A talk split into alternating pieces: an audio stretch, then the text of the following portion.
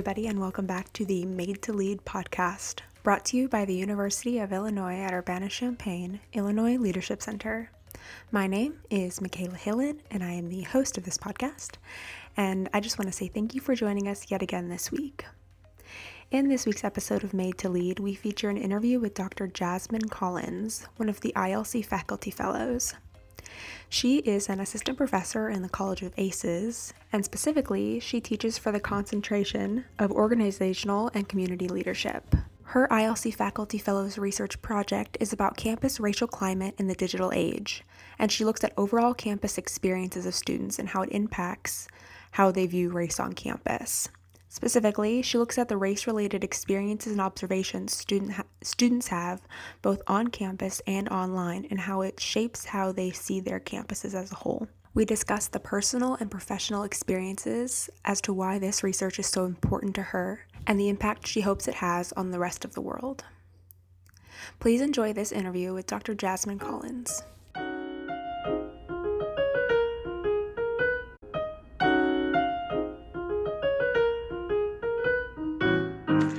Jasmine, and welcome to the Made to Lead podcast. Hi, how are you? I'm doing well. How are you? I'm doing well, thank you. Perfect. Can you go ahead and give us a quick introduction?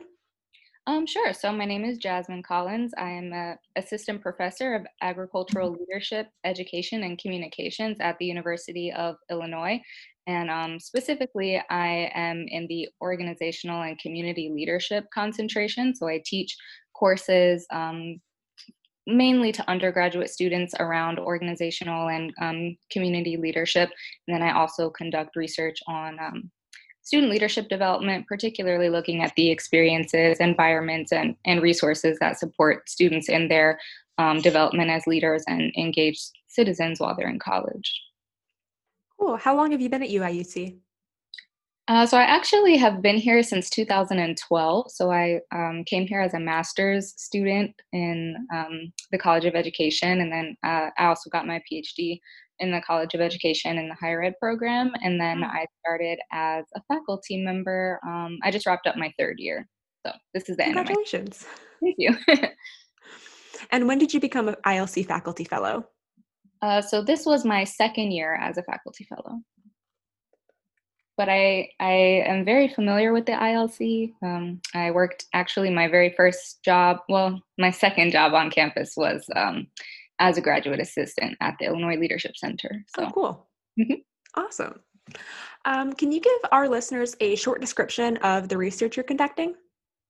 Um, sure. So the project that I um, focused on for this year as a faculty fellow with my um, research lab was called um, Campus Racial Climate in the Digital Age Student Experiences and Institutional Responses. Um, and the purpose of the study was to examine students' race related experiences and their observations of race related um, incidents, both on campus and online. Mm-hmm. Um, we wanted to understand how their experiences and observations, um, both online and on campus kind of shape their perceptions of campus racial climate and institutional supportiveness. And is your is your master's thesis or your um, dissertation is it in the same topic? Um, not necessarily. So my dissertation topic was focused on um, examining student leadership development as a result of participating in a, a six-day leadership immersion program called oh. LeaderShape, and I wanted to understand how uh, women developed as a result of this experience, um, particularly looking at um, if there were any significant differences um, between women of different racial groups um, and okay. how they identified their development on uh, in their confidence, motivation, and skill as a result of participation. Um, so this isn't necessarily related to that. Okay. So do you, is there a specific reason why you're studying this specific topic now? Uh, yeah, so I think campus racial climate is it's really important to consider as um, part of students' overall campus experience. So, mm-hmm. um, as a higher ed scholar, um, I've always been very interested in campus racial climate. Yeah, as an undergraduate student, I was working for the um, Office of the Vice President for Diversity, Equity, and Multicultural Affairs at Indiana University, and there were some um, like campus protests and some upheaval around um, the experiences that Black students in particular were having on campus and low enrollment numbers. Um, so, representation of um, diverse student groups and faculty on campus is one component of the campus racial climate, in addition to the experiences um, and perceptions around diversity and uh, race that students have on campus. Um, so I've always been interested in that and how that influences um, how students are able to feel engaged and supported hmm. uh, when they're on campus, particularly at predominantly white institutions. Interesting. And how are you going about studying this on this campus? Like, what is your methodology? Mm-hmm. Um, so the the data were actually collected um, as part of a larger study that was conducted um, at a large, predominantly white institution. And so, um, a couple of colleagues of mine and their graduate students conducted focus groups that were um, designed to help students who were in the same who identified as the same race so like same race focus groups um, talk about their experiences with um, particularly like racial discrimination that they saw online and how they coped with that um, but part of the focus group interviews also centered on the student experiences on campus and so that was the uh, focus for my research team because um, that's more in line with my my area of research. So uh, focus group interviews, there were 15 of them, um, 56 students total. Wow, very cool. And have you found anything interesting so far from your research? Um, yeah, so we have um, found some preliminary findings related to our research questions. And I actually think, yeah, so our research uh, questions specifically were uh, what is the nature of students' race related experiences in virtual and in person uh, campus contexts, and how do these experiences inform their perceptions of the campus racial climate? Uh, we also wanted to know what policies, practices, and resources contributed to feelings of overall campus supportiveness for students, um, and how these policies, practices, and res- resources influence their um, perceptions of the campus racial climate. And then we also wanted to understand um, how the virtual and in person context seem to be related. So, from our preliminary findings so far, we are seeing that students are experiencing um, tokenism, racism, and other sort of negative race related um, kinds of occurrences, both online and in person. Um, so, for example, being asked to share like can you please share with your class your perspective like as an asian american on this topic or something like that right? And so feeling like you're being pointed out um, as a representative of your whole racial group in front of the whole class or something like that. Mm-hmm. um, students talked about having um, you know kind of a negative perception um, associated with that. Uh, for the second question in terms of policies and resources um, students of color, in particular, talked about the campus uh, cultural and research uh, resource centers on their campus, um, as well as diversity classes as ways that um, they felt that they were being supported on campus. Um, and then, given that the virtual spaces and the in-person spaces kind of seem to be connected, so students view this as part of the the overall campus, right? Even like let's say there's a student group who has a Facebook page and then somebody mm. posts something derogatory on that Facebook page, the students still view that as like the campus's responsibility to take action on that. Mm-hmm. Um, so that was a really big thing that came out, and that had um, implications for institutional leaders to think about how we might reframe our perceptions of what is the purview of the campus and um, who's responsible for making sure that students are having that positive experience and that there is some accountability um, even when we're seeing a lot of uh, kind of bleed over into like social media and stuff like that that the campus might feel like well that's not a part of our campus right? So mm-hmm.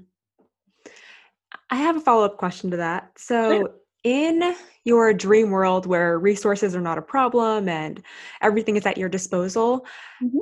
what would you do or how would you change maybe not just UIUC's campus, but campuses overall, universities overall to better adapt and better equip their students when in issues of um, race and leadership and things like that?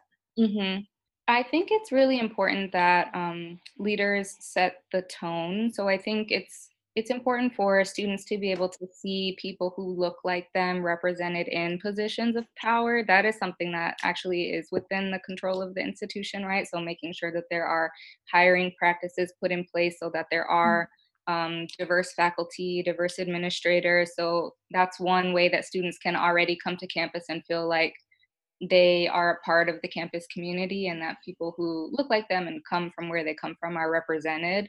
Um, and then I think when things do happen on campus, making a very strong stance um, as an administration to say this won't be tolerated, this is not what we stand for as an institution, and then following up about that. So students said that just sending a mass email when something happens or or not saying anything at all. So sometimes they they might point to an incident where everyone knows it happened on campus or everyone knows that this Facebook page popped up or something like that, but nobody's talking to them about it directly. And then there's no follow up about what happened, where the student suspended, where it was an investigation mm-hmm. conducted.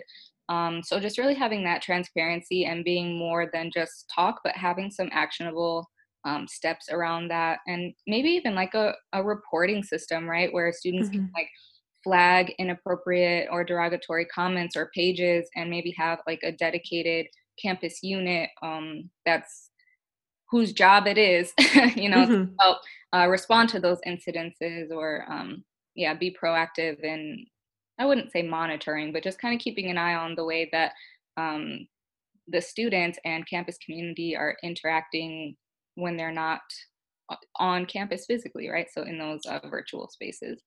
I feel like that's sort of like a gray area that we're starting to learn more about is this whole digital space and how it relates to universities.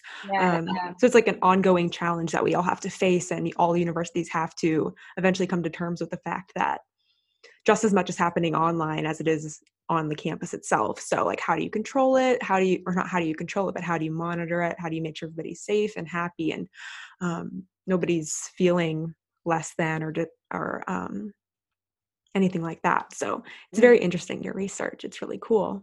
Yeah, thank you. I, I'm really excited about this project and um, really thankful for my collaborators in HDFS and communication that um, invited me to be a part of this project, and then for my own research team who have really been um, digging into the focus group transcripts and um, helping with the process of coding and all of that. So um, really excited to see the paper when it's in when it's in print. Mm-hmm. That's super exciting. Um, do you have any advice for people who want to grow in their leadership skills? Uh, yes, I, I was thinking about this a little bit. Um, I think the first thing, if you want to grow in your leadership skills, is that you have to recognize that leadership is something that can be learned, mm-hmm. um, and that that leadership is really a journey. It's not a destination. It's not um, something that you are born into necessarily i guess unless you live like in an aristocracy or something like that but um it's not something that you're born into right? So i think the most effective and best leaders are the ones who are always learning. Um, and so i think once you come to terms with the fact that leadership can be learned then you can focus on what it is that you um, want to develop whether that's communication skills or um, relationship building skills i think when you're an emerging leader um, i think that's i think it's far more important to focus on the human elements and how do you build relationships and how do you communicate with people uh, rather than the technical or managerial elements of how is this mm-hmm. going to play out procedurally because i think that, that that's something that's a little bit more context specific but how you treat people um, is i think paramount yeah and in your opinion, why does leadership research and leadership education matter? So, leadership education and leadership research matter because leaders and leadership, it, it just touches all areas of our lives. Um, and from my perspective, I think one really important thing that separates leaders or people who we designate as as leaders what separates those people from other people is um, power so the power to make decisions um, or the power to influence decision making. Um, so we need research to understand the impact of those leadership structures, modes, practices, the pipelines of how people get into um, positions of power and how how they use that power, um, and whether this is working and who is it working well for and and why. Um, I mm-hmm. think that's a really important first step, um, and to understand how that operates in different contexts, whether that's education or um, industry or or government or whatever that may be. Um, and then as far as education, I think it's really important to have leadership education and to recognize that leadership education is important is because leadership is a very taken for granted socio-cultural process. Mm-hmm. I think um, we know that it happens, but we don't pay a lot of attention to it. We we assume that however the leadership structure is set up is is how it's supposed to be, and I think it's really important to um, interrogate that and then help learners to interrogate their own beliefs and focus on um, engaging with them to provide them knowledge and skills to help them lead in more effective and ethical and equitable ways. At least that's, I think, what the function of leadership education should be. Okay, so now we are going to transition into our fun, funky five. Woo. Um, so before this interview, Jasmine chose five questions to answer, and I'm going to ask them semi rapid fire um, okay. and we'll see what you say. Okay. So, question number one What song do you love to sing when you're alone in the car? So, I actually picked um, Everlong by Foo Fighters with the caveat that I don't necessarily love to sing this song by myself, but with my uncle, we love the drum solo part. Mm. Like to rock out to that song. So, Everlong by Foo Fighters. That's awesome. Um, what was the last book you read? Uh, so it's actually an audiobook I just finished last week, and it's called Wally Roux Quantum Mechanic. It's by Nick Carr, and it's narrated by William Jackson Harper, who I I guess played on The Good Place, although I haven't seen that oh. show. Although I heard the show is really good. It is good. Um, yeah, but it's about a teenage boy, and he's a, a genius, and he's going around and he's fixing anomalies in space time so he's a hmm. quantum mechanic. Um, but on a deeper level, it's really about like identity and family. Um, so the main character, he he's black, but he was adopted into a white family and like goes to an all-white school. And like through his ability to manipulate space-time and the fabric of the universe, he's able to kind of enter a different reality and see what his life would have been like if he was never put up for um, adoption. So it's really whimsical and really fun, but I think it also has some really like touching human and like coming of age and identity kind of themes to it as well. So I would definitely recommend it. It was a lot of fun. It sounds fascinating. Mm-hmm. Uh, tell us about the best vacation you've ever been on. This one was tough because I really love to travel. Um, but I would say one of the most like meaningful vacations that I've been on was uh, for my 30th birthday last year. I planned a trip to New Orleans, and I don't normally do really big things for my birthday, but I thought 30 was a big one. Um, mm-hmm. so I invited a bunch of friends and family, and there were about 15 of us, and we like split two Airbnbs, and it was just like some of my favorite people from like my whole life, you know, like from parents to people I grew up with to friends from college and grad school and current friends, and so it was just a really like great mix of people who will like never again probably all be in the same room at the same time like mm-hmm. in that way. Um, and then new orleans of course food and, and, just seeing the sights and everything so that was one of probably the most memorable uh, trips or vacations that i've ever been on. That sounds super special. It was. If success were guaranteed what career would you choose? Um, I tried to find a loophole in this one. and if success were guaranteed, I think I would just be like a serial entrepreneur. Um, I get kind of bored. I have a lot of ideas. I don't think I could be like, even as a faculty member, right? I think that's well, a success is not is not guaranteed, but um, I think being an academic is also entrepreneurial in a way because you mm-hmm. get to um, study things that are really important to you, but you also want to make sure that they're um, improving practice and that they're timely and relevant. Um, so I think there's some overlap there. But yeah, I would just, if success were guaranteed, I would just be an entrepreneur and I would do all the things that come to mind. Very cool. And our final question What profession did you want to have as a child? Um, so I actually wanted to be a chiropractor. I know hmm. that's really weird, but I was an hmm. athlete um, growing up from middle school all through high school and i really believed and still believe really in like ho- holistic wellness and like preventative care um, so i i really wanted to go into a field where i felt like i could help people without the use of like prescription drugs and things like that um, so i'm still i'm still interested in maintaining um, a well balanced and healthy lifestyle but uh, i couldn't really get through like organic chemistry so mm. I decided a career in medicine wasn't for me. That'll do it. Okay thank you so much jasmine. And with that comes the end of this week's episode of the made to lead podcast. So jasmine thank you so much for joining us. Thanks so much for having me. Of course.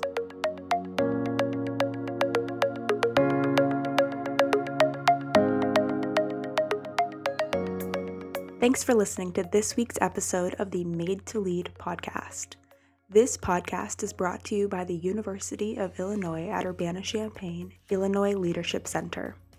If you enjoyed this podcast episode, please subscribe and leave us a rating and review on whatever platform you listen to your podcast. Most importantly, don't forget that you are made to lead.